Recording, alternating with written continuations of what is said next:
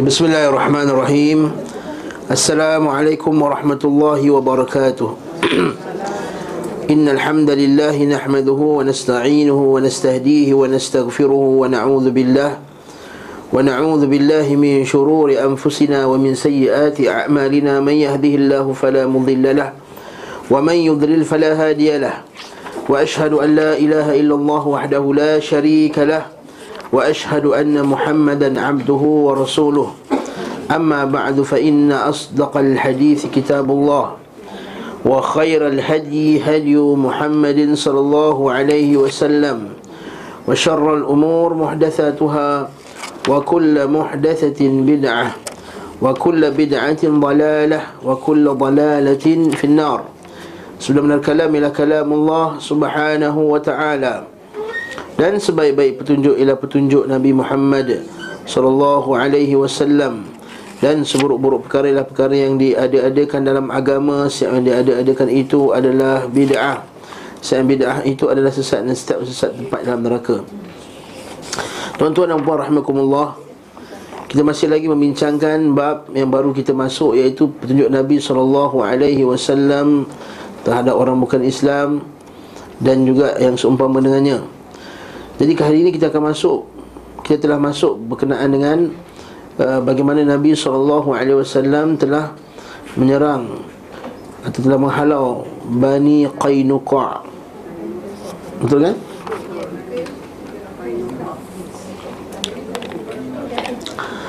Ha, Bani Qainuqa. Okey. Kat sini nak jelaskan bahawa ada tiga golongan Yahudi yang besar dalam Madinah Iaitu Bani Qainuqa' Bani Nadir Dan Bani Quraidah Soalannya Bagaimana, kenapa orang Yahudi ada dekat Madinah? Soalan Ya? Ah ya. Datuk nenek orang duduk situ. Tapi kenapa datang ke Madinah? Tak duduk ke negeri lain, Syam ke Iraq ke Ya betul Cik Lin. Ah, makcik saya jawab jawab betul eh? Jadi jawapannya ialah kerana orang Yahudi telah mengetahui bahawa akan keluarnya seorang nabi daripada Madinah.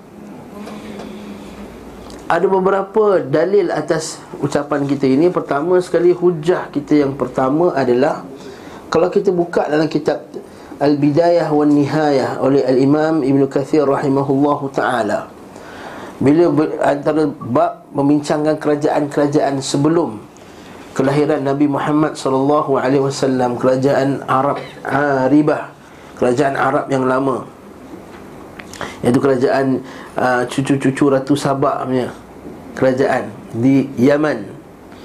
Salah satu tentera, salah satu raja masa pada waktu tersebut dia ingin meluaskan empire-nya sehingga ke Madinah. Bila sampai ke Madinah, bila dia nak serang Madinah, maka yang menghalang dia untuk serang Madinah adalah dua orang padri Yahudi, rabbai Yahudi, padri Yahudi. Bukan rabbai lah, padri Yahudi atau padri Bani Israel yang di atas akidah Nabi Musa alaihi salam. Dan masa tu kita kena faham Keturunan-keturunan Ratu Sabak ni Dia ada kesan-kesan tak daripada dakwah Nabi Sulaiman? Ada Bahkan dalam syair yang dinukilkan oleh Imam Ibn Kathir Bahawa mereka menyebut Mereka juga menunggu-nunggu keluarnya seorang lagi Nabi Sebab tidak ada Nabi Yang Allah subhanahu wa ta'ala utuskan Melainkan Nabi tersebut akan mengkhabarkan tentang kedatangan Nabi Muhammad sallallahu alaihi wasallam. Bahkan mereka telah mengangkat perjanjian dengan Allah bahawa kalau keluarnya Nabi Muhammad sallallahu alaihi wasallam ini mereka akan bantu Nabi. Allah sebut Allah Subhanahu wa taala sebut dalam surah Ali Imran wa id akhadallahu mitsaqan nabiyyin lama ataituhum min kitabin wa hikmah kami telah menganggap perjanjian Nak buka ke ayat tu Kita buka ayat tu okay? Bagi puas hati okay? لا تؤمنون به ولا تنصرنه. غيره لا تنصرنه.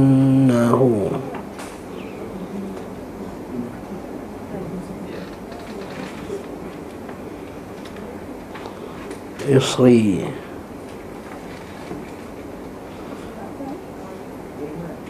ميثاق النبي.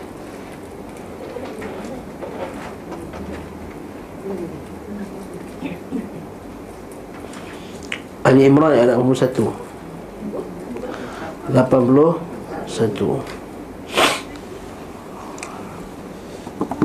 Surah Ali Imran ayat 81 Nak cek bukti dalil Hujah Hujah. Bahawa Nabi-Nabi semuanya dah beritahu Tentang Nabi Muhammad SAW Dan tidak ada satu Nabi pun Melainkan Nabi tersebut akan beritahu Bahawa Nabi Muhammad SAW ni akan keluar Dan kamu kena tolong dan beriman dengan dia Dan kena, kena berjuang dengan dia dalam surah ini kita tengok Allah Subhanahu Wa Taala berfirman dalam surah Ali Imran ayat 81. Allah Taala sebut idh akhadha Allahu mithaqan nabiyyin Dan ingatlah wahai Muhammad ketika kami telah mengambil perjanjian Allah Taala telah mengambil mengambil perjanjian dengan para nabi ataitukum min kitabin wa hikmah ketika telah datang kepada kamu semua kepada nabi-nabi sekalian Dah ada kitab dah hikmah. Maksud kamu dapat wahyu Dah dapat kitab Dah dapat hikmah. Thumma ja'akum ha, Ini poin dia. Thumma ja'akum rasulun. Dan datang kepada kamu seorang rasul Ini Nabi Muhammad SAW Musaddiqul lima ma'akum. Membenarkan apa yang ada pada kamu semua. La tu'minun nabihi Apa perjanjian tadi tu? la tu'minun nabihi kamu kena beriman dengan nabi tersebut. Ini bahawa dalil sebenarnya agama nabi-nabi sebelum ni semua tahu bahawa Nabi Muhammad SAW akan keluar. Jadi dusta dia berkata Nabi Muhammad SAW tak keluar la tu'minun nabihi. Wala tansurunna. Bukan sekadar kena beriman tapi kena tolong. Maksud agama ni bukan sekadar beriman dengan nabi kena tolong agama ini. Wala tansurunna. Qala aqrartum Kalau Allah Ta'ala kata aqrartum Kamu ikrar tak? Kamu iktiraf tak perjanjian ini? Wa akhaftum ala dhalikum isri Kamu ambil perjanjian atas perkara ini? Qalu aqrarna Kata Nabi sebut apa dia Kami Setuju kami ikrar. Qala fashhadu. Oleh itu saksikanlah akan perkara ini. Wa ana ma'akum minasyahidin kata Allah Taala aku akan jadi saksi juga bersama dengan kamu. Faman tawalla ba'da dhalika fa ulaika humul fasiqun. Maka barang siapa yang berpaling daripada ini maka dia fasik. Maka kerajaan Sabak masa tu lepas lepas tu Nabi Sulaiman alaihi salatu wassalam mesti dah bagi tahu dah berkenaan dengan kelahiran Nabi Muhammad SAW Jadi bila, bila dia nak sebarkan Dia nak dia nak serang Madinah Sekali ada dua orang Di kalangan ahli kitab Di kalangan Bani Israel Kata jangan serang. Madinah ini tempat hijrahnya Nabi yang kita semua sedang tunggu. Masya Allah Okey? Apa jadi lepas tu? Tak jadi serang Kemudian dia nak pergi serang Mekah pula. Bila dia nak serang Mekah bila orang Mekah tahu Orang Mekah kata Mainlah serang lah. Dia ingat apa Mekah ni siapa jaga? Allah Ta'ala jaga. Ha ni orang musyrikin dulu Punya akidah. Allah Ta'ala yang jaga Mekah ni Sila masuk serang Kita akan tengok apa akan terjadi pada kamu semua Dan peristiwa ni berlaku sebelum Abraha serang Kaabah Maksudnya dia pun ada iman bahawa Mekah ini akan dipertahankan oleh Allah Subhanahu Wa Taala sebelum sebelum Abraha serang lagi. Masa belum belum berlaku lagi Ashabil Fil punya cerita. Lalu masa nak serang Mekah, dia tengok orang Mekah ni macam beria sangat nak, nak kami serang. Lalu dia sekali lagi dia pergi rujuk dua orang ahli kitab tadi. Lalu ahli kitab tu kata, Jangan serang Ini tempat Nabi itu akan dilahirkan. Dan di sinilah Nabi itu bertawaf. Dan Nabi lah itu akan melakukan haji dan umrah. Ketika itu raja tu Dia kata oleh itu apa yang aku patut lakukan? Dia kata muliakanlah Kaabah ini Bertawaflah padanya. Maka raja ni Tawaf Kaabah Muliakan dia siap lagi buat letak kain atas Kaabah apa semua. Dan dia hiaskan Kaabah dengan sebaik-baik perhiasan.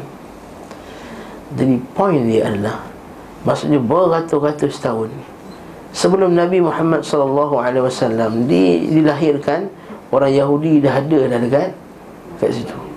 Apatah lagi datangnya riwayat yang lain Dalam kitab ya, Dalam sirah Ibn Hisham dan juga Ibn Hisab ya, Ibn Ishaq Ada tiga orang lelaki daripada Bani Ahdal Maka mereka ini ialah geng baik Bani Quraidah ni Tapi mereka masuk Islam dia kata kami Dia kata kenapa Kenapa kamu masih lagi Kenapa kamu masuk Islam Dia kata kami dapati kebaikan daripada Islam ini Sedangkan yang bagi tahu kepada kami bahawa Nabi itu akan keluar ialah kamu wahai orang Yahudi. Sekalian.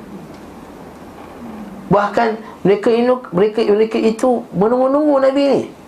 Kita buka dalam Al-Quran. Apa kata Allah SWT Wa kanu min qablu yastaftihuna ala alladhina kafaru. Mereka itu sebenarnya sedang Menunggu-nunggu Bahkan bercerita ke orang. Yastaftihun.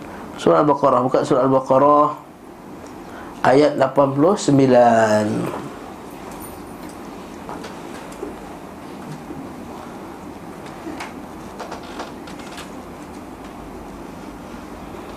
Ini betul Al-Baqarah 89 Muka surat 14 Walamma ja'ahum Okey Dah jumpa ke belum?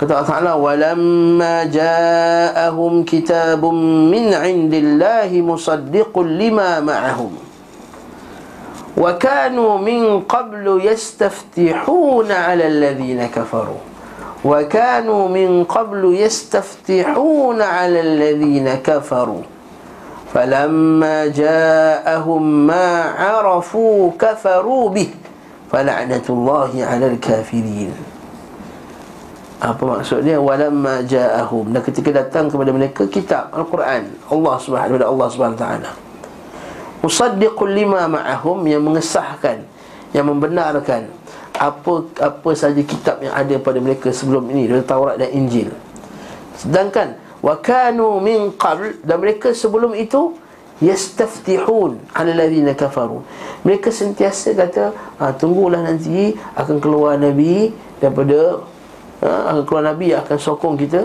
dan akan membunuh kamu seperti Allah Taala menghapuskan kaum uh, Ad dan Samud. Maka dia selalu kata Demi Allah Nanti kalau keluar nanti Nabi Kami akan memerangi kamu Dan Allah Ta'ala akan menghapuskan kamu Sebagaimana Allah Ta'ala menghapuskan kaum Ma'ad. Yastaftihun ala ladhina kafaru. Yastaftihun. Falamma ja'ahum ma'arafu kafaru bih. Tapi bila datang Ma'arafu Apa yang mereka Kena Dah tahu dah. Kafaru bih. Kafaru bih mereka itu kafir dengannya dengan Nabi Muhammad SAW fala'anatullah. Maka la'anat Allah itu jauhkan dari rahmat Allah Ta'ala halal kafirin. Jadi faham macam mana orang Yahudi boleh hadir dekat Madinah. Sebab dia orang sebenarnya sedang menunggu-nunggu Nabi keluar. Bahkan kalau kita patah balik cerita yang disebutkan tadi bahkan raja tadi yang pergi tawaf dekat Kaabah tu tanya pula dekat dua orang ahli kitab tadi. Habis tu asal aku tawaf kau tak tawaf ni dua orang ni? Kenapa kamu berdua tak tawaf? Dia kata sebab dekat Kaabah banyak berhala dia buat syirik. Oh. Maksudnya dia, dia mungkin atas ahli kitab di atas akidah yang yang benar. Sebab itu apa jadi? Lepas tu raja tu balik ke Yaman. Bila dia balik ke Yaman, dia ajak dua padri ni datang ke Yaman dan dia juga lepas tu dia menganut agama ahli kitab dan dia wajibkan semua rakyat-rakyat dia menganut agama ahli kitab di atas ajaran Nabi, Nabi Musa. Lepas tu barulah datang Ajaran Nabi Isa pula disebarkan. Bila datang ajaran Nabi Isa Maka pemerintah pada masa tu dah jadi perintah yang zalim. Nama dia Dhu Nuwas Dhu Nuwas ini uh, Bukan Abu Nawas eh? Dhu Nuwas Abu Nawas tu cerita Merepek eh? Dhu Nuwas Dhu Nuwas ini dia bunuh siapa saja yang masuk agama ahli kitab di Najran. Yang lepas itu dia buat parit Untuk membunuh. Lalu itulah dalam Al-Quran. Keluar Al-Quran Kutila ashabul Ukhdud. Ashabul Ukhdud. Iaitu penduduk parit tu. Penduduk parit orang yang uh, Yang mati dekat parit. Tahu cerita tak? Kutila ashabul ashabul ukhdud. Dengar kita ashabul ukhdud? Ashabul ukhdud. Okey. Ashabul ukhdud adalah berlaku dalam sejarah Seorang raja yang zalim. Nama dia Nuwas Dia buka. Bila dia dulu agama kan kita sebut tadi Dia agama atas ajar Nabi Musa. Dan kemudian datang pula ajar Nabi Isa.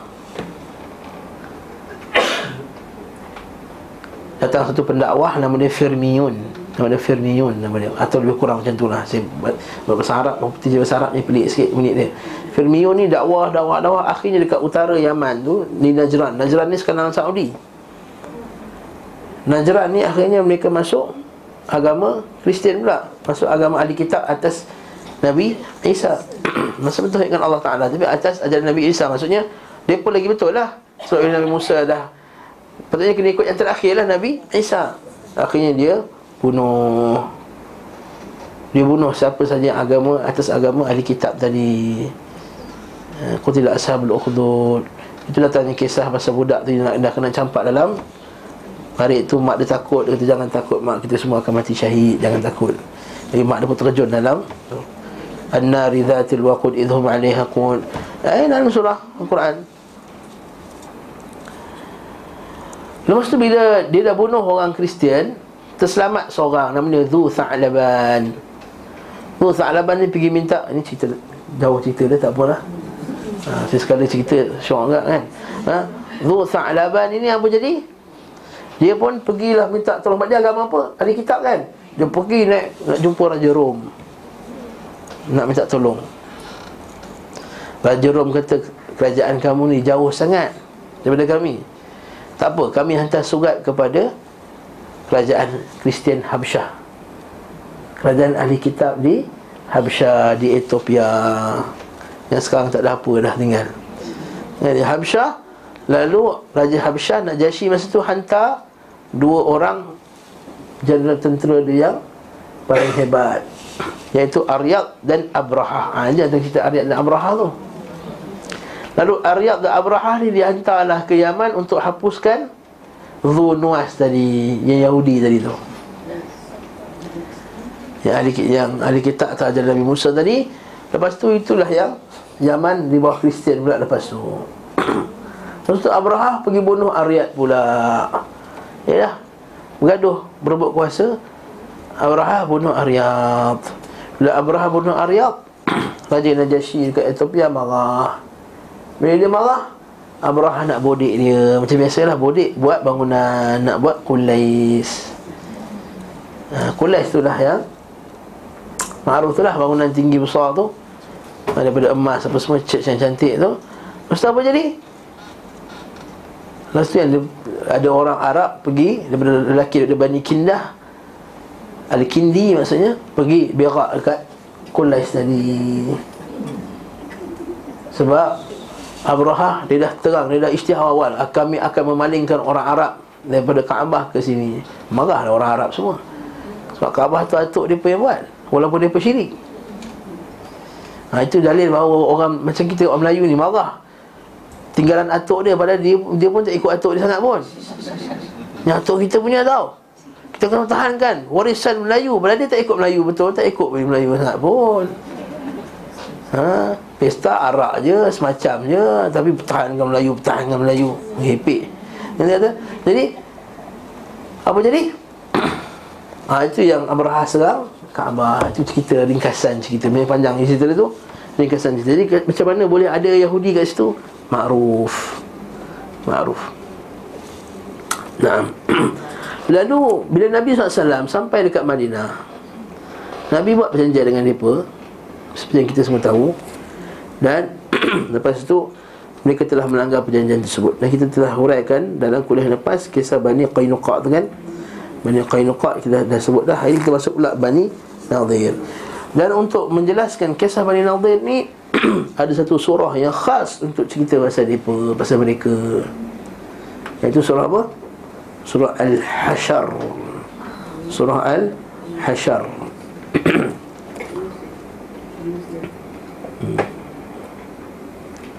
Surah Al-Hashar Kita baca surah Al-Hashar Baru kita baca cerita ni Baru kita dapat Dia punya uh, Kefahaman yang baik. Surah Al-Hashar Juzuk apa? 29 lah. Surah Al-Hashar Ya sudah Kena berapa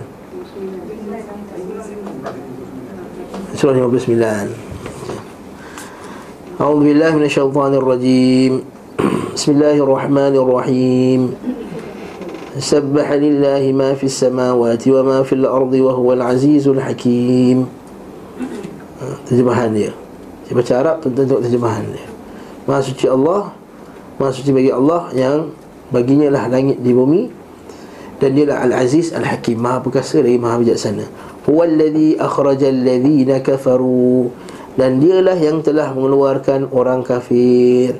Min ahli kitab. Daripada ahli kitab. Min diarihim Daripada negeri mereka. Li awalil hashr. Pada pengusiran. Yang awal. Ma dhanantum an yakhruju. Mereka sangka mereka ni tak boleh dikeluarkan. Mereka sangka mereka dhannu annahum mani'atuhum husunuhum min Allah mereka sangka apa dia? Mereka sangka bahawa dia punya tembok-tembok dia boleh menghalang daripada Allah Subhanahu wa taala tentera dia. Fa'atahumullahu min haitsu lam yahtasibu. Dan maka Allah Taala datanglah dalam keadaan mereka semua tak sedar. Maksudnya urusan Allah kemenangan wa qadhafa fi qulubihim ar-ru'b. Dan Allah Taala campakkan ke dalam hati mereka rasa takut. Yukhribuna buyutahum bi aydihim wa aydil mu'minin. Dan mereka itu menghancurkan rumah mereka biaidihim dengan tangan mereka tangan mereka sendiri dan ul mukminin fa'tabiru ya ulil absar. Maka ambillah pengajaran wahai orang-orang yang mengambil pengajaran. Walaula an kataballahu alaihimul jalaa la'adzabahum fid dunya. Kalau Allah Ta'ala tidak menetapkan ke atas mereka pengusiran la'adzabahum fid dunya tentu mereka juga akan diazab di akhirat kelak. Walahum fil akhirati adzabun nar. Bagi mereka azab api neraka zalika bi annahum syaqqu Allah wa rasulah iaitu kerana mereka itu derhaka kepada Allah dan rasulnya. wa man yushaqqi fa inna Allah shadidul iqab dan siapa yang derhaka kepada Allah Bagi mereka azab yang pedih. Ustaz Allah cerita pasal pokok kurma. Sekejap kita akan jumpa cerita dia. Ma qata'tum min linatin Aw taraktumuha qa'imatan ala usuliha Fabi'idnillahi waliyukhziyal fasiqin. Mana-mana pokok kurma Punya musuh yang kamu tebang. Ha, Sebab nanti kita kata orang musyrikin kata Apalah strategi perang pergi tebang pokok kurma pula. Menghabiskan apa menghancurkan rezeki-rezeki dia, dia kutuklah. Au taraktumuha qa'imatan. Abna apa yang Allah biarkan dia tegak. Ala usuliha Atas Asal dia lah Atas keadaan asalnya Fabi'iznillah Maka uh, Nabi uh, Rasulullah SAW Tebang pokok tu dengan izin Allah. Bukannya uh, Pandai-pandai sendiri. Waliyuhziyal fasiqin Dan untuk menghinakan orang-orang fasiq. Kemudian Allah Ta'ala cerita pasal masalah Al-Fai. Ha, Ni harta rampasan tapi tak melalui peperangan. Dia pelari Dia tinggalkan harta dalam tu. Yang ni dalam bahasa Arab dipanggil Al-Fai. Ha, Al-Fai Dia beza dengan ghanimah ha, Ghanimah perang Yang ni Al-Fai Allah Ta'ala kata Wa ma afa Allahu ala rasulihi minhum فما أوجفتم عليه من خيل ولا ركاب ولكن الله ولكن الله يسلط رسله على من يشاء والله على كل شيء قدير dan apa jua kurnia Allah kurniakan kepada Rasulnya daripada harta al-fai itu maka tidak berhak kamu mendapatkannya. Ini beza. Al-fai dengan ghanimah. Al-fai suka hati Nabi. Nabi nak buat macam mana? Okey. Ada pun ghanimah kena bagi satu per lima Satu per lima saja untuk Nabi dan, dan, dan, dan, dan Allah dan Rasulnya. Empat per lima lagi kena bahagikan ikut yang sesuai. Wala dikabin walakin Allah yusallitu rasulahu ala man yasha wallahu ala kulli shay'in qadir. Ma afa Allah ala rasulihi min ahli alqura apa yang Allah Taala bagikan al-fai ha, kata rasulnya ha, daripada penduduk kampung tersebut. Falillahi walir rasul maka itu untuk Allah dan rasul. Dan juga walidil qurba wal yatama wal masakin wa ibn sabil. Dan untuk orang keluarga terdekat. Wal yatama orang yatim wal masakin wa ibn sabil. Ini untuk nabi bagi-bagikan. Kai la yakuna dulatan bainal aghniya'i minkum. Supaya harta itu tidak berlega pada orang kaya je. Ha, ini tujuan zakat. Ini tujuan zakat Ini tujuan Allah Ta'ala bagi bantuan pada orang miskin Supaya kekayaan tak berlega. Jadi brim tu betul lah cik.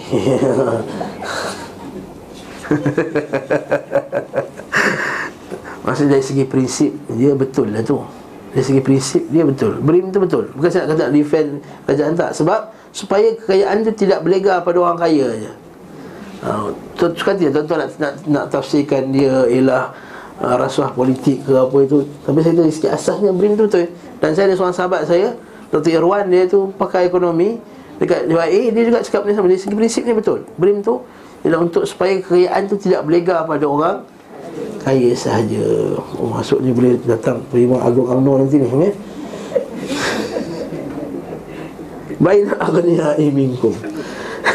Calon calon tamantun eh? wa ma atakumur rasul fakhudhuh dan apa yang Allah taala rasul datangkan kepada kamu maka ambillah.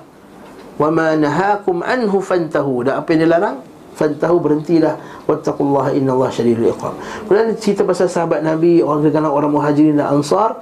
Kemudian Allah taala sekali lagi sambung balik cerita pasal uh, puak-puak ni pada muka surat pada ayat yang ke-11 itu ayat ke-11 pula. Sebab nanti dalam, dalam masa Nabi nak halau Bani Nadir ni Ada pula munafik pula dia kata Jangan ikut cakap Nabi Muhammad SAW Lawan ni habis-habisan. Kami akan bersama dengan kau. Ini orang siapa ni?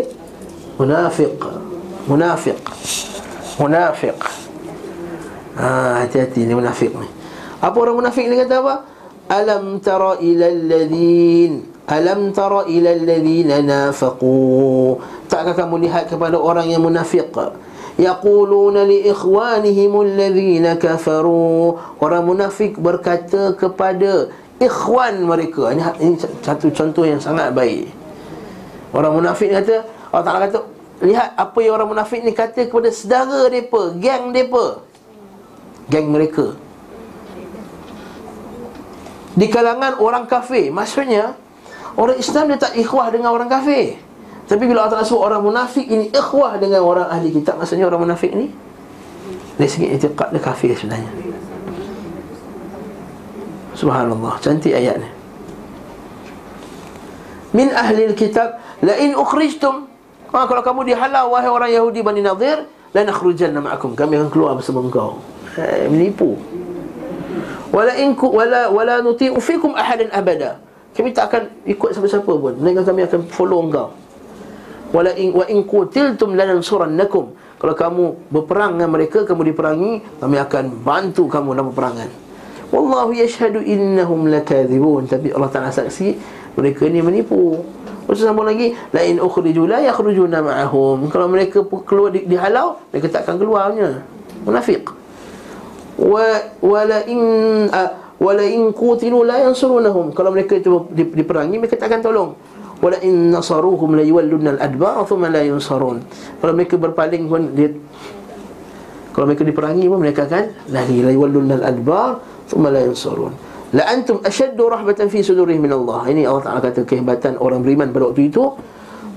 Wahai orang beriman ketahuilah sesungguhnya la antum orang kafir ini kamu ni orang munafik ini ashaddu rahbatan fi sudurihim min Allah. Kamu orang-orang beriman di hati orang-orang munafik ni lebih ditakuti. Mereka lebih takut kamu daripada Allah Taala. Eh? Zalika bi annahum qaumun la yafqahun la yuqatilunakum jami'an illa fi quram muhassanatin. Nani akhir sekali mereka tidak akan memerangi kamu, orang Yahudi tak akan perangi kamu illa fi quram muhassanah. Melainkan dalam kampung yang ada benteng yang kukuh. Ha ni kita sebut dah kuliah lepas kan? Kata Yahudi habis dia pagar semua Palestin tu. Tak berani nak lawan. Quram muhassanatin aw min wara'i judur di sebalik dinding ba'suhum bainahum syadid tapi mereka ni juga berpecah belah antara mereka. Tahsabuhum jami'an kamu sangka mereka ni satu wa qulubuhum syatta sedangkan mereka berpecah belah. Dari kabi annahum qaumun la ya'lamun. Ini secara ringkasan.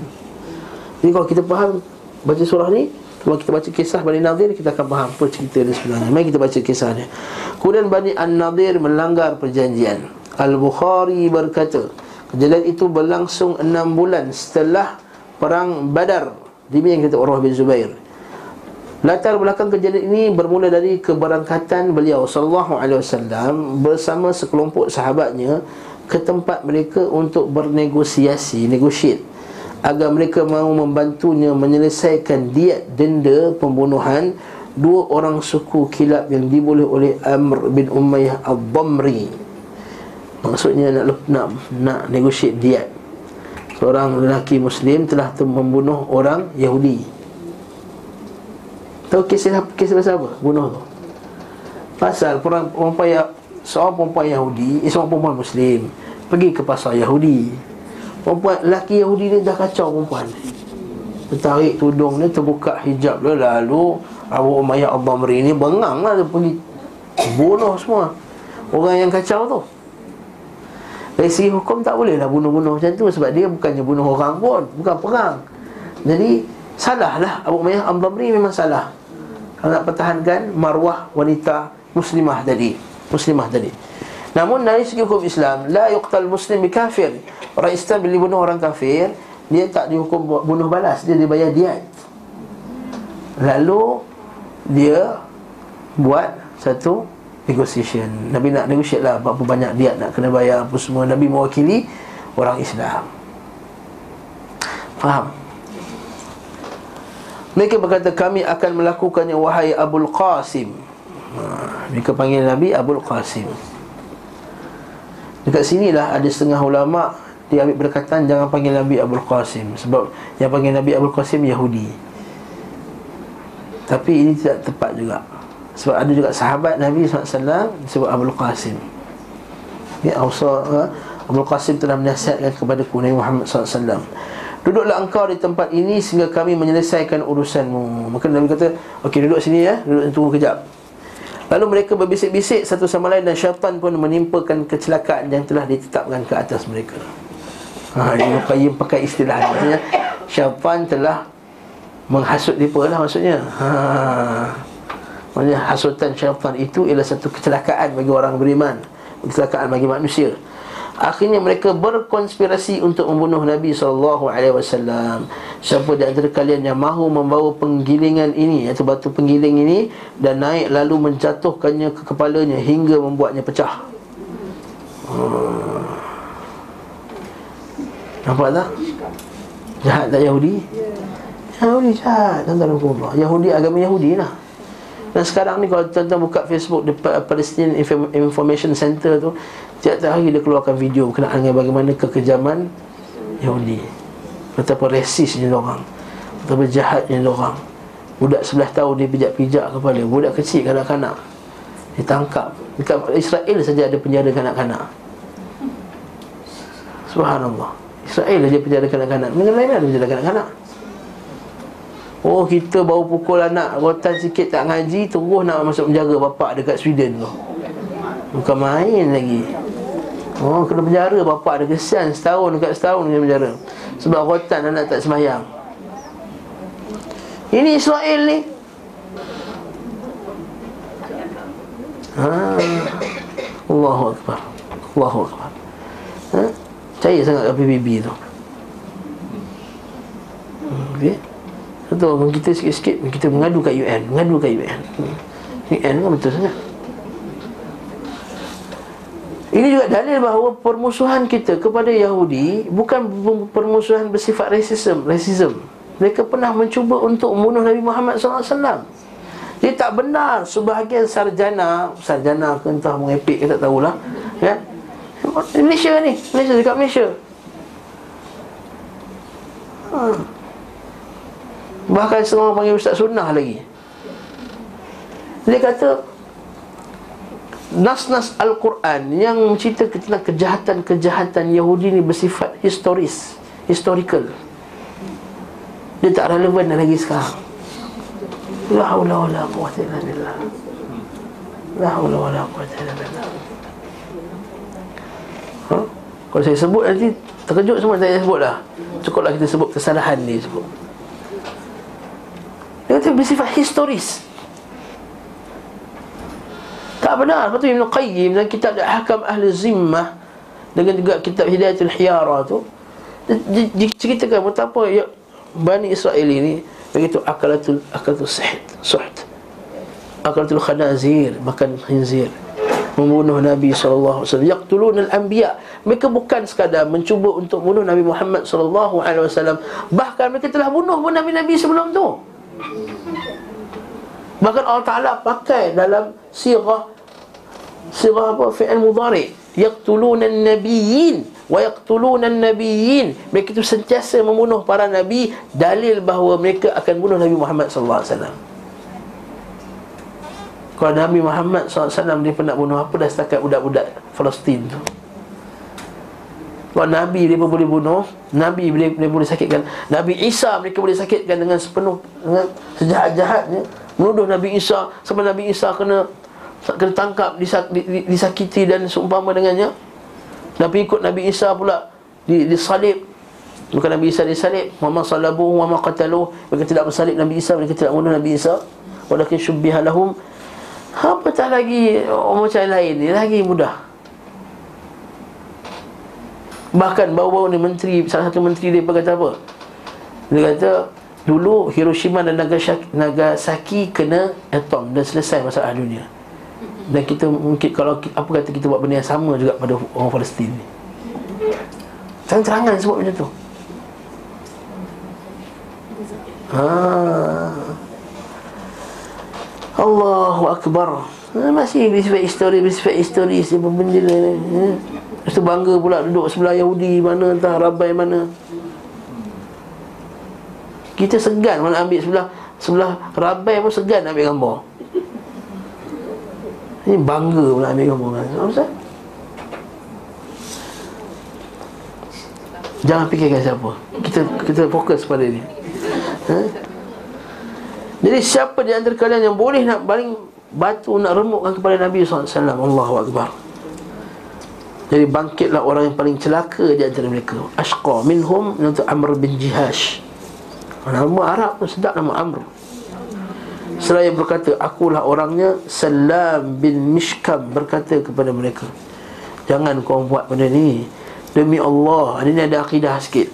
Sungguh akan diberitahukan kepadanya Apa yang kalian rencanakan.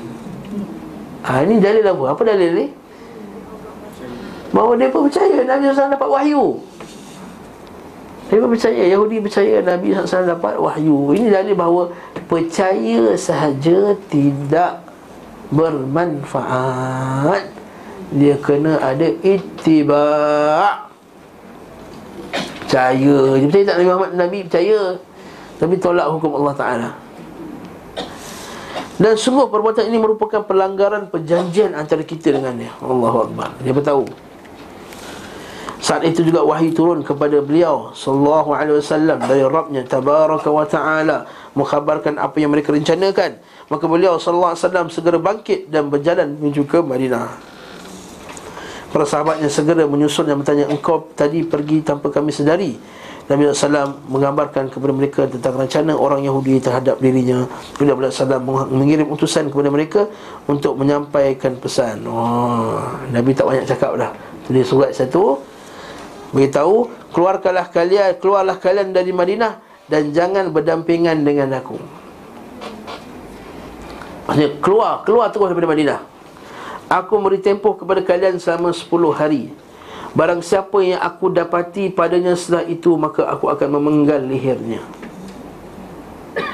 Hmm, Yang disebutlah Nabi ialah Nabi Rahmah Wa Nabi Malhamah Nabi SAW ialah Nabi Rahmat dan Nabi Al-Malhamah Nabi Perang. Al-Qatul. Maksud Nabi juga ialah Nabi yang paling kuat Al-Qattal. Yang kuat berperang Yang yang berani berperang. Jadi kita juga orang Islam macam tu. Tak adalah tumbuk muka kita Kita bagi dia buah eh, Itu siapa yang dakwah macam tu. Bukan semua dakwah keadaan macam tu Itu dakwah golongan uh, apologetik Naam. Mendapat pesan ini mereka segera berkemas selama beberapa hari. Saat itulah sang munafik Abdullah bin Ubay mengirim pesan. Ini ingat tadi cerita tadi Yang bercakap dengan geng mereka Janganlah kalian keluar dari tempat kalian. Sungguhnya bersama aku ada 200 orang yang akan masuk bersama kalian dalam benteng Akan defend kamu semua 2000 afan Mereka akan mati membela kalian. Ha, Dia akan mati nak tolong nak nak pertahankan. Konon. Konon. Naam. Pesan ini disambut Akhirnya siapa? Mendapat pesan ini uh, Sorry sorry. Di samping itu kalian akan dibantu oleh Bani Quraidah. Buat dusta lagi. Ha? Bila masa lah Bani Quraidah akan tolong? Bani Quraidah pun tak tolong. Dia pun takut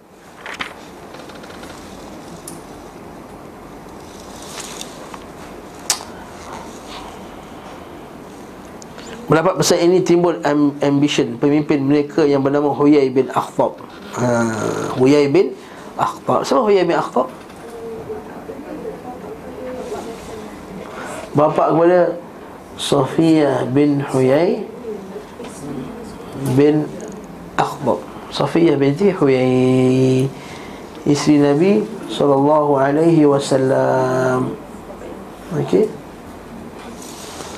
Isteri Nabi Sallallahu alaihi wasallam. Nah Apa jadi lepas tu?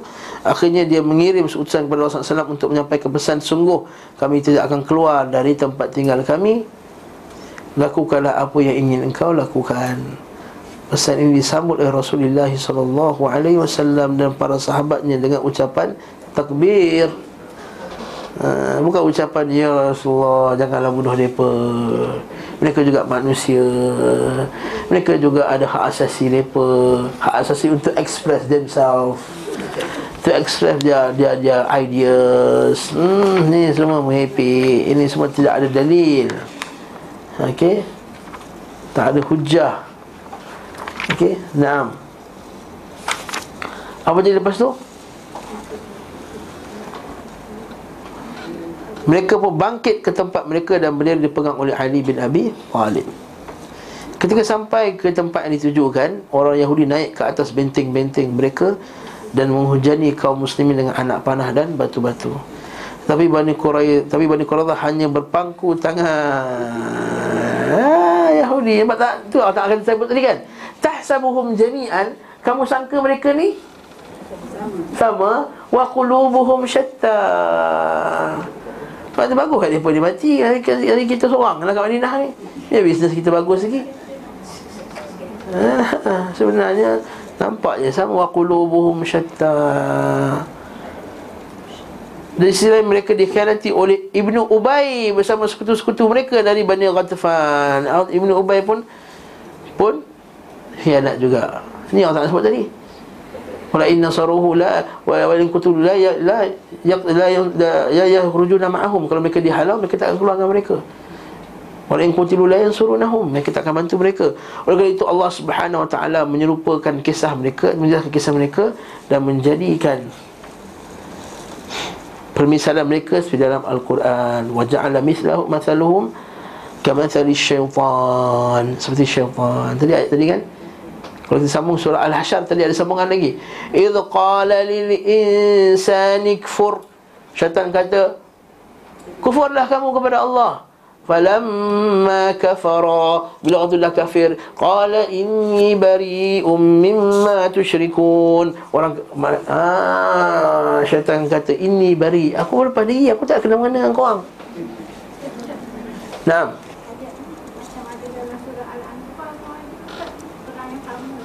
Ya, kemungkinan yang sama juga.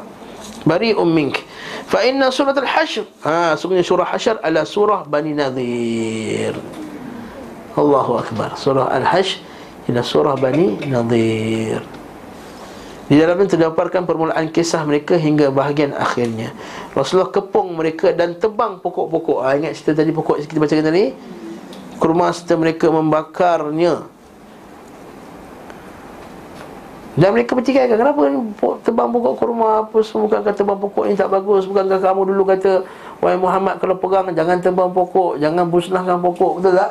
Kita bincang sebelum ni ada adab peperangan. Ha, Yahudi kata asal tebang pokok ni? Tak ikut adab peperangan? Hmm, Allah Ta'ala Nabi kata ini adalah izin Allah. Ini juga dalil bahawa boleh ini sebagian ulama gunakan ayat ini dalil boleh embargo trade embargo kepada negara-negara kafir. Tapi masalahnya kita nak embargo apa Kita yang di embargo oleh mereka. Ha.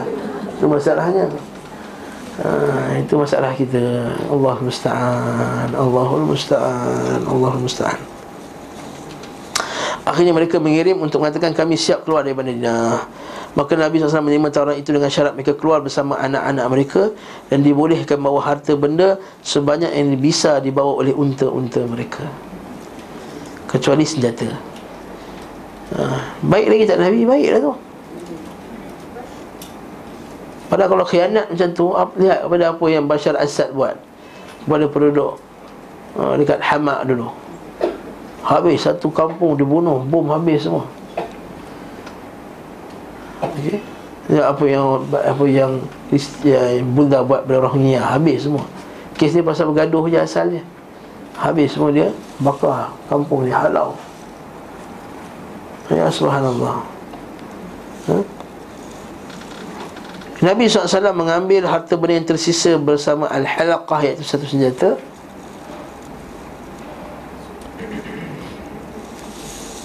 harta benda Bani Nadir merupakan bahagian khusus Rasulullah wasallam dan para pembantunya serta untuk kemaslahatan kaum muslimin. Beliau SAW tidak membahagikan menjadi lima bahagian. Sebab ini harta al-fai. Kerana termasuk harta yang diberikan oleh Allah Azza wa Jalla kepadanya tanpa perlu pengerahan kekuatan dari kaum muslimin. Baik pasukan berkuda maupun pejalan kaki Namun beliau SAW membahagi rapasan perang Bani Quraizah menjadi lima bahagian. Nanti kita akan tengok pula Lepas ni perang Bani Quraizah pula. Sebab itu dalam perangan Itu Nabi masuk Nabi serang Imam Malik berkata Rasulullah SAW membahagi rapasan perang Bani Quraizah kepada lima bahagian. Tidak melakukan hal serupa kepada rapasan Bani Nadir Kerana kaum muslimin tidak mengerahkan pasukan berkuda maupun pejalan kaki untuk menggempur Bani Nadir. Sebagaimana mereka mengerahkannya kepada Bani Quraizah hingga berhasil mengusirnya ke Khaybar bersama pemuka mereka Huyai bin Akhtab. Nabi SAW merampas senjata dan menguasai tanah pemukiman serta harta benda mereka selainnya. Maka beliau wasallam mendapati persenjataan mereka yang terdiri daripada 50 baju besi 50 topi besi dan 340 bilah pedang. Beliau berkata mereka ini Bani Nadir. Pada kaum mereka sama seperti posisi Bani Al-Mughirah di kalangan Al-Quraisy. Peristiwa ini berlangsung pada bulan Rabiul Awal tahun keempat setelah hijrah. Naam. Bersoalan.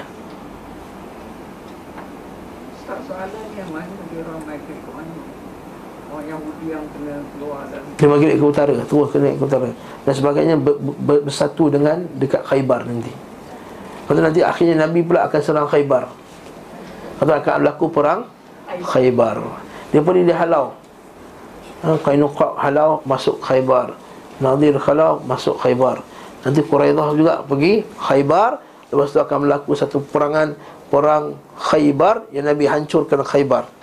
Yang ma'ruf. Sebab itulah orang Palestin Bila dia nak bagi apa Semangat pada orang Islam Dia kata Khaybar Khaybar Ya Yahud Jaishu Muhammad Saufa ya'ud uh, Ingatlah wahai orang Yahudi Ingat Khaybar Ingat Khaybar Tentera Muhammad pasti akan kembali.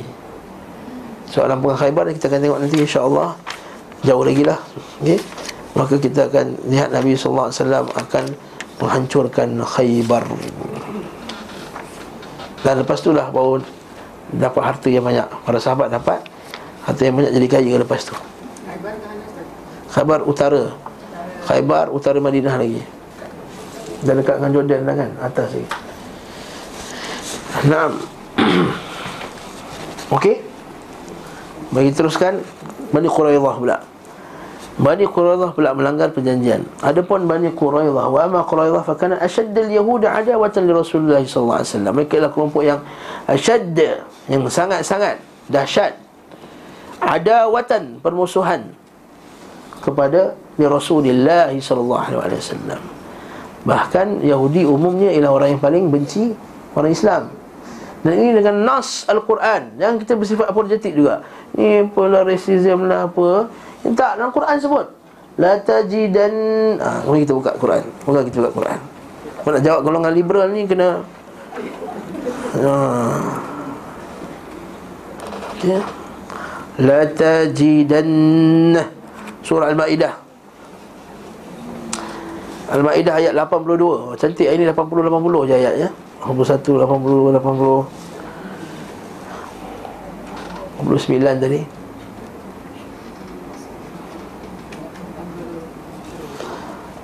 Surah. Ayat 82 Surah Al-Ma'idah. Al-Ma'idah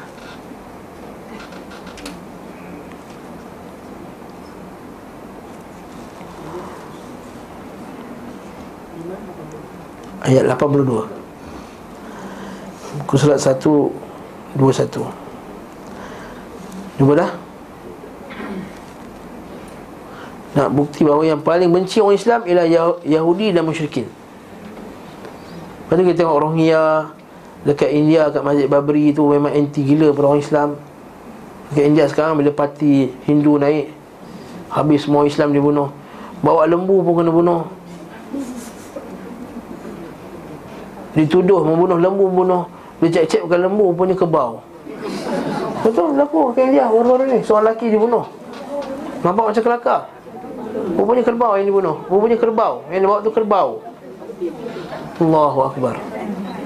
Yang pergi halang tu gangster-gangster ni Gangster-gangster Hindu ni. Waktu cerita Hindu ni banyak sangat cerita. Cerita Tamil kan banyak lawan ya. Ha tu perangai yang dia yang dia apa ni yang jadi isu di India tu adakah dibunuh as in kill or slaughter as was yang keempat pula. Yelah sebab dia sembelih lembu untuk makan lah. Ya, kalau, kalau macam tu kita buat korban tu ada marah. Mana tu lah kita nak jadi macam negara India pula. Ada pula ada satu pendakwah tu Ustaz mana atau Ustaz bogus mana datang Ha, geram lah cakap lah Ustaz bogus tu. Kita ni orang Islam kat Malaysia Janganlah sembelih depan depan orang Sembelih dalam rumah. Lah La hula wa la quwata Nak jadi India ke? La hula wa la quwata Allah Ta'ala liyashhadu manafi'alakum Allah Ta'ala dalam Quran. Liyashhadu manafi'alakum Supaya mereka menyaksikan Manfaat-manfaat daripada korban ni. Ah, sebab tu kadang-kadang pendakwah-pendakwah ni pun kadang-kadang hati-hati juga. Kepada Allah pada non-muslim ni. Jangan jadi apologetik. Lah ustaz senang lah Ustaz dakwah kat Islam Taklim ni Kita orang pergi non-muslim. Rejek pula kita pula. Ustaz Islam Taklim ni boleh lah Berdakwah depan kamera. Dan tak tahu kita baca kitab Siang malam Tak tidur tak tidur malam Baca kitab Kau sedap je lah. Cakap. Gebang sana sini Lepas tu kau nak menjadi pendakwah Setiap orang ada ada ada misi masing-masing. Buatlah misi masing-masing. Tapi janganlah Jangan melanggar syariat Islam. Itu kutuk pula. Orang lain Bersikap ekstrim lah kononnya. Jangan. Allahul Musta'an. Mari kita baca ayat ni. Okey? Allah kata لتجدن أشد الناس عداوة للذين آمنوا اليهود والذين أشركوا kamu akan dapati wahai Muhammad orang yang paling anti sekali yang paling buruk sekali permusuhannya lilladzina amanu untuk orang yang beriman al-yahuda walladzina asyraku orang Yahudi dan orang musyrikin. Naam, jadi jelas. Betul orang Yahudi sebab orang Yahudi pandang orang Islam sebagai bangsa hamba. Goim Sebab Hajar dia kata hamba. Yang dihadiahkan kepada Ibrahim. Dan tak dibebaskan Tak ada, tak ada dalil kata bebas Kemudian Keluar Nabi Ismail Kira anak hamba jugalah La haula wala quwwata Yes. Kita dah ada syariat membebaskan hamba juga. Dah sudah ada dah masa zaman tu ada juga. Maksudnya kahwin dengan hamba lah. Betul dah uh, bila kita bincang dengan ustaz itu kita bincang sebelum dengan hamba dibinkan dengan tuannya, bapaknya walaupun bapak dia tuannya. Nah, yes. Bila kita bincang ustaz tadi, ustaz dia kata dalil paling kuat sekali Nabi Ismail lah. Nabi Ismail bin Ibrahim. Nah. Jadi kat sini wala tajidanna aqrabahum. Tapi kita dapati yang dekat kasih kasih sayangnya kepada orang yang beriman adalah an-nasara. Orang Nasrani. Sebab Nabi pergi Habsyah orang Nasrani. An-nasara. Dzalika bi anna minhum qissisin wa ruhban. Kerana mereka itu ada di antara mereka qissisin. Itu ahli ibadah. Padri-padri wa ruhban hari ibadah wa annahum la yastakbirun dan mereka itu tak sombong. Jadi kat sini jelas tak? Allah Taala kata yang paling benci sekali siapa? Yahudi. Jadi betul lah. Yarhamukillah. Jadi yang paling keras dalam hal kekafiran Orang itu mereka diperlakukan berbeza dengan saudara-saudara mereka yang lain. Latar belakang peperangan Terhadap mereka diawali dengan keberangkatan. Wakana sababu ghazwatihim atau ghazwihim anna Rasulullah lamma kharaja ila ghazwatil khandaq. Bahawa Nabi bila pergi perang khandaq wal qawmu ma'ahu sulh. Dan mereka itu ada perjanjian sulh. Kemudian apa jadi? Ja'a Huyay bin Akhtab ila Bani Quraidah fi diyarihim. Kemudian Huyay bin Akhtab datang kepada Bani Quraidah di tempat mereka diyarihim dia berkata aku datang dari kepada kepada kalian membawa kemuliaan masa. Qad ji'tukum bi'izzid dahr dan kemuliaan masa. Ad-dahr Dahr ni masa kan? Atau apa yang berlaku sekeliling sekarang ni Dia panggil dahr Lepas Nabi kata apa? La tasubbu dahra Wa ana dahru Wa ana uqallibu kaifasya Yang kamu keji Ad-dahr Dahr ni masa yang berlaku sekarang ni lah. Itulah hujan. Oh celaka hujan. Itu dahr juga. Oh nak hujan. God damn It's raining man. Oh. Maka tak boleh. Ini cela. Mencela masa. Shit. Shit. Ha. ha. OMG Itu cerita yang Itu budak-budak sekarang kan OMG yang apa? La hawla wa la quwata billah ha? Okey. Budak-budak nanti ikut sangat kan Cerita tu. Cerita apa? Yang cakap English tu. Pemain English tu. Nanti OMG tu ha? Ja'a Huyai bin Akhtab. Jadi dia pun kata Ad-Dahar. Dan aku kata Allah aku yang uruskan masa. Jadi Yahudi kata Bi'izzid Dahar Dengan kemuliaan. Ni masa sekarang ni Aku datang bersama kaum Quraisy Sebab orang Quraisy Dia nak serang Madinah. Dalam perang Khandaq Dan orang Quraisy hantar wakil untuk Pergi Negotiate dengan Yahudi Bani Quraidah supaya Bani Quraidah khianat Nabi SAW dalam perang Khandaq sebab Nabi tak mampu nak buat parit tu satu Madinah jadi bahagian-bahagian belakang ladang ni orang Yahudi. Naam. Jadi apa jadi? Dan Bani Ghatafan. Bani Ghatafan ni satu bani bangsa Arab Yang geng dengan Yahudi. Dan mereka juga ialah keturunan Arab-Arab yang lama. Wadi Ghatafan. Dalam kitab Al-Bidayah Wadi Hayah disebut Bani Ghatafan ni ialah salah satu keturunan daripada bangsa Arab Aribah.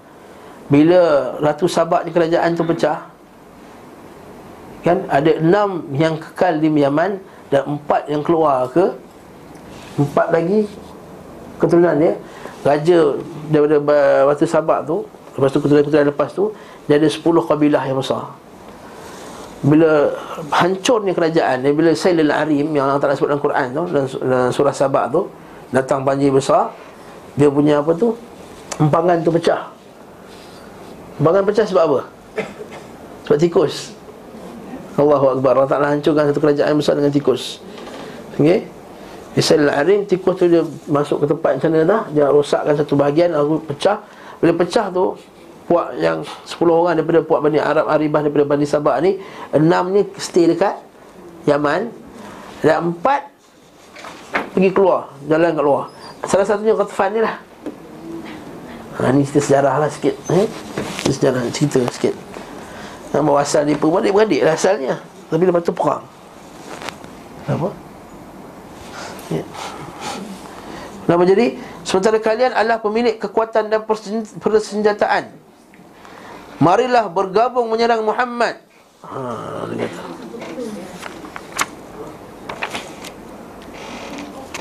kata. Marilah bergabung. Dia kata Fahalumma Halumma Hatta nunajiza Muhammadan Wa nafruga min Sehinggalah kami pergi Wa nufrigu min Atau wa nufrigu min Atau Marilah Hatta nunajiza Muhammad Kita serang Muhammad Dan kita ni selamat. Beres daripada mereka. Hmm.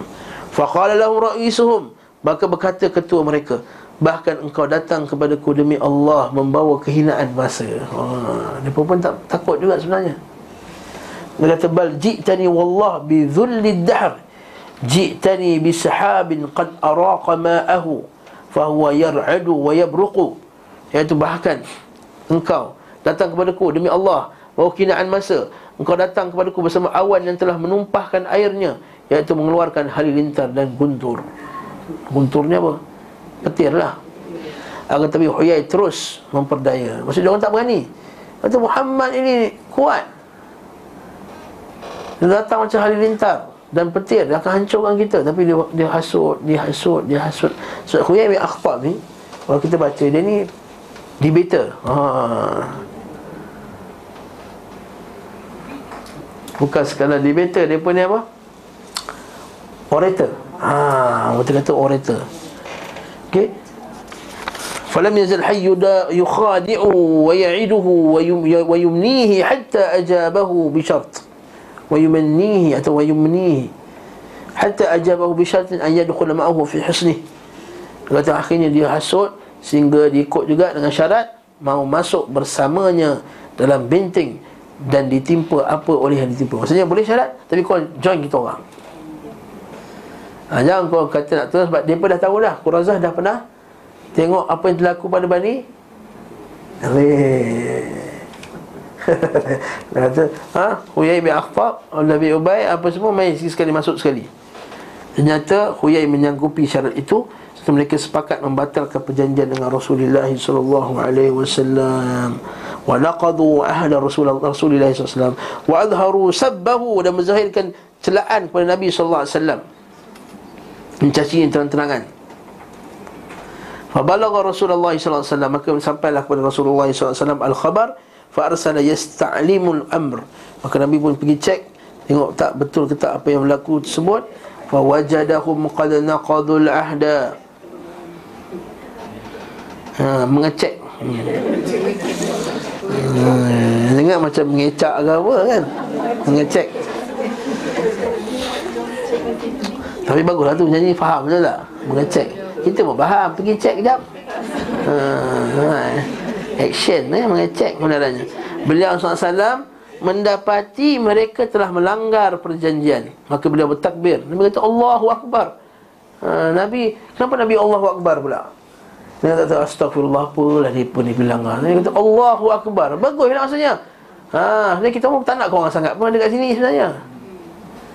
Sebab Nabi tahu orang Yahudi ni memang khianat, khianat besar.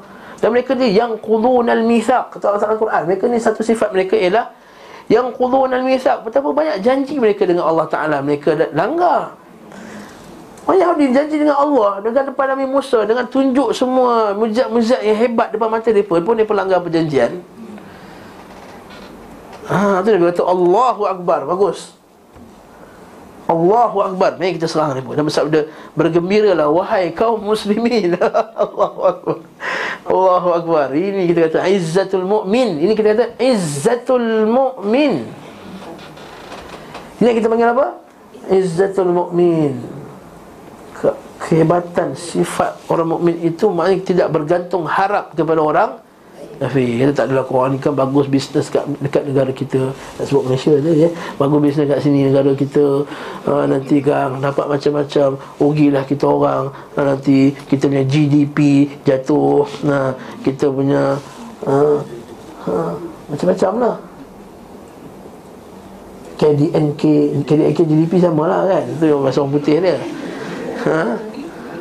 ha, macam-macam dia kita punya tak ada izzah Naam.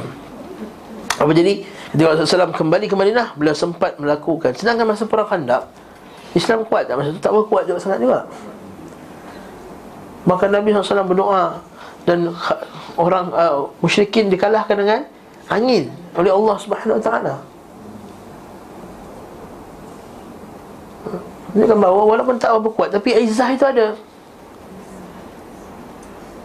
Izzatul mu'min Ketika Rasulullah SAW kembali ke Madinah dalam keadaan melakukan Belum sempat melakukan apa pun Selain menanggalkan senjatanya.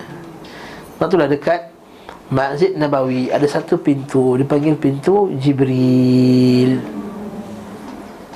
Masa Nabi dah sampai Masjid Nabawi Belum sempat nak apa semua Baru letak ni Baru uh, cabut senjata bawa turun Jibril datang dari pintu tersebut.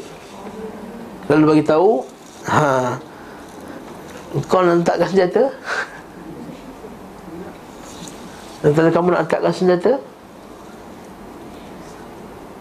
Naam. Awada'ta silah Wallahi innal malaikata Lam tada' aslihataha. Cantik ayat ni. Kalau tak senjata Sedangkan malaikat Belum letak lagi senjata. Allahu Akbar. Hanya perang belum habis lagi. Perang belum Belum habis lagi Fanhad biman ma'aka ila bani Quraidah Maka keluarlah engkau Dan bersama siapa-siapa bersama dengan engkau Kepada bani Quraidah Fa inni sa'irun amamaka uzalzila bihim khusunahum.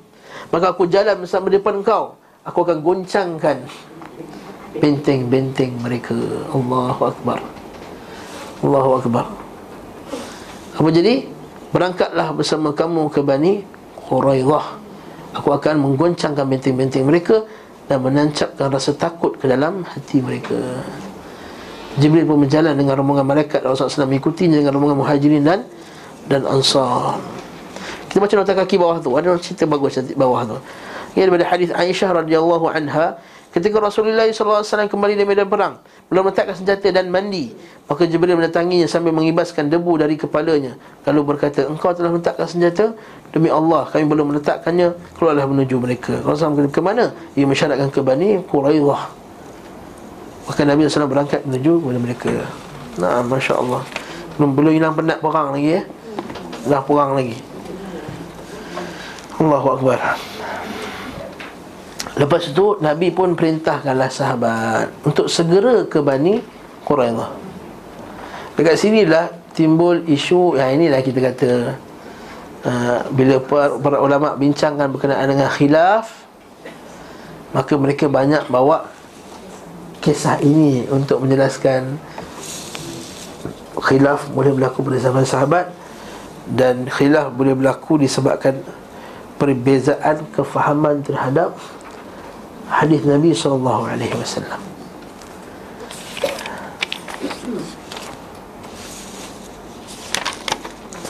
Sepuluh minit lagi nak baca ke tak baca nak baca tak baca baca ya okey Rasulullah telah bersabda kepada para sahabat yang saat itu Janganlah salah seorang kalian mengerjakan solat asar hingga tiba di Bani Quraidah. La yusalliyanna ahadukum illa fi Bani Quraidah.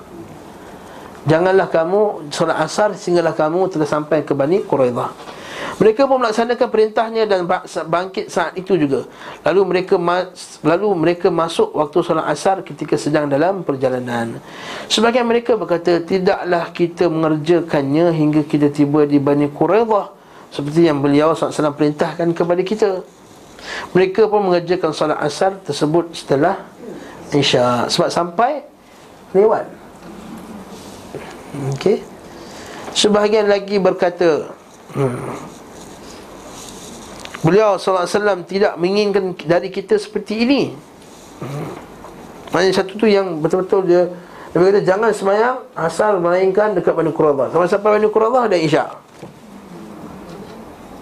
Maksudnya dia sembahyang jamak maghrib isyak lepas tu dia qada asar lepas tu.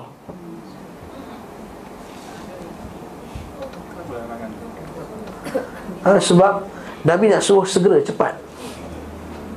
Nabi suruh jangan sembahyang asar melainkan pada Quran. Maksudnya suruh cepat. Tapi rupanya tak cepat mana lah. Rupanya lambat juga sampai. Macam kita lah. Segera. Kalau boleh kita sembahyang asar lah. Lepas tu kata Eh tak sempat Kalau kita ialah sebab ustaz yang cakap Kita boleh lawan lah oh, Tak sempat ni Tapi boleh ejen Tapi ejen kan Nak pergi Bawa orang pergi umrah Kita sembahyang Jamak takhir Di Muzdalifah Tengok-tengok Bas tak sampai-sampai Syak dah ni. Ha. Masa masuk maghrib mula-mula tu kata ustaz Tak sembahyang maghrib. Je awal. Kan Nabi kata sembahyang maghrib dengan isyak Dekat Muzdalifah. Lepas tu dah isyak Dan tanya puan belakang tu.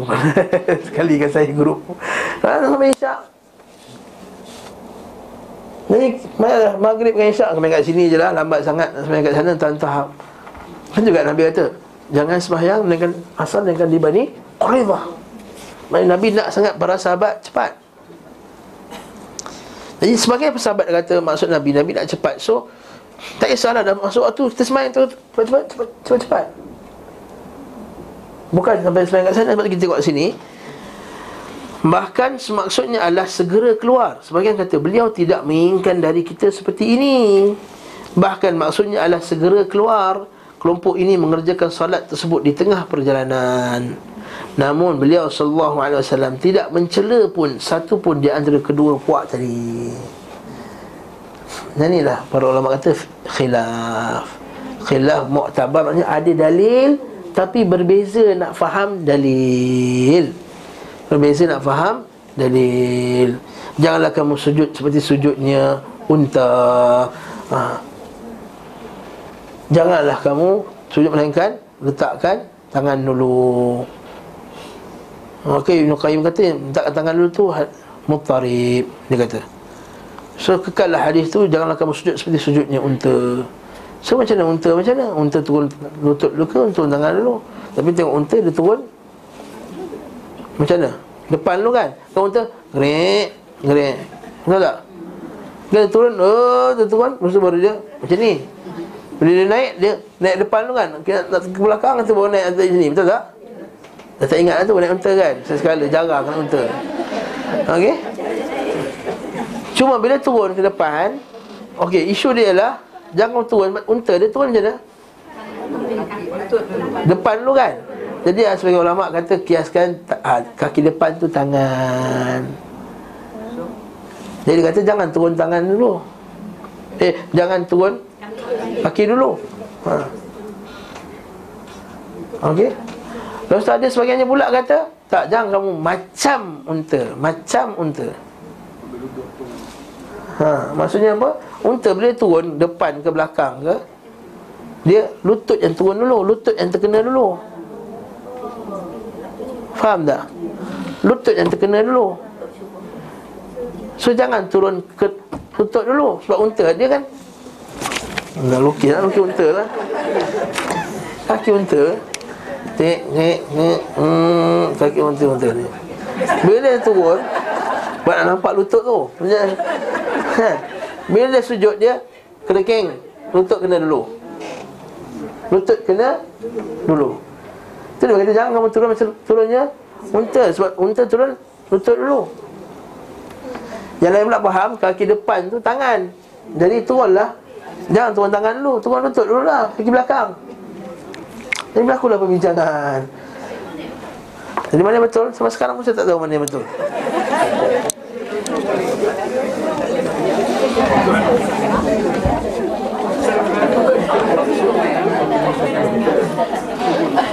Kelang kabut Tak Unta tak kelang kabut Unta turun steady Pak Pak pak.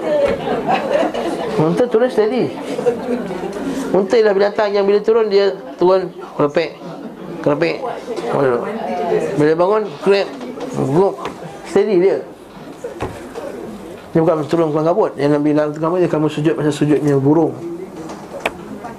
Ikhtilas Ikhtilas Tha'lab Jangan juga jangan pandang kiri kanan macam Tha'lab Macam musang.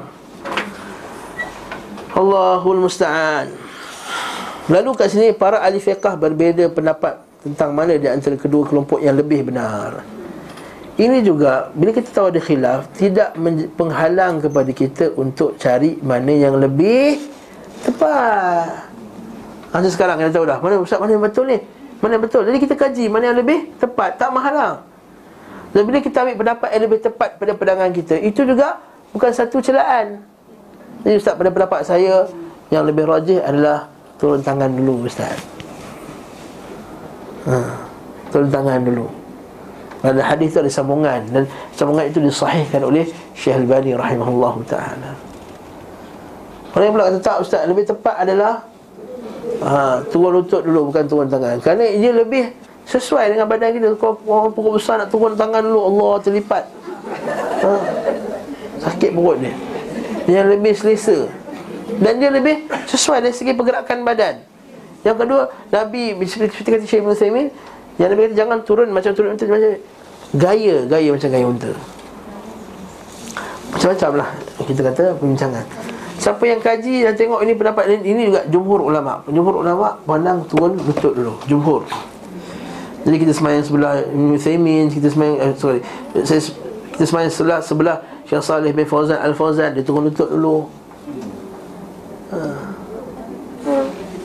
Kan Kita dulu Masa kita mencari Kita mengaji Kan Kita eh Syekh Fauzan pun turun Lutut dulu Takkan dia ikut sunnah Kita pun macam tu. Jadi kita perbincangan ni Rupanya perbincangan yang sihat Dan ada khilaf Jadi siapa yang kaji Dan rasa lebih dekat dengan sunnah Turun tangan dulu Fafadal tapi mesti ada nas, mesti ada nas. Maksudnya khilaf itu kerana adanya nas. Ada pun khilaf siapa kau khilaf? Ukhalifuka walau ajma'u. Aku khilaf dengan kau walaupun mereka ijma'. Ha, ini tak betul. Saya menolak hukum rejam walaupun mereka semua ijma'. Ini penolakan hawa nafsu. Sedangkan dalil jelas ada hukum rejam sebab tu tidak ada khilaf dalam masalah padanya ada nas la ijtihad fi mardin nas maksudnya tak bukan bukan tak ada khilaf tak boleh ijtihad sesuka hati tanpa ketika ada wujudnya nas bukan tak khilaf tak boleh ijtihad dengan akal ketika dengan kewujudan nas tak boleh itu kaedah yang para ulama kita letakkan dan insya-Allah kita akan sambung mana yang lebih tepat masalah ni. Ha, kita, kita simpan pada kuliah akan datang bismillah taala.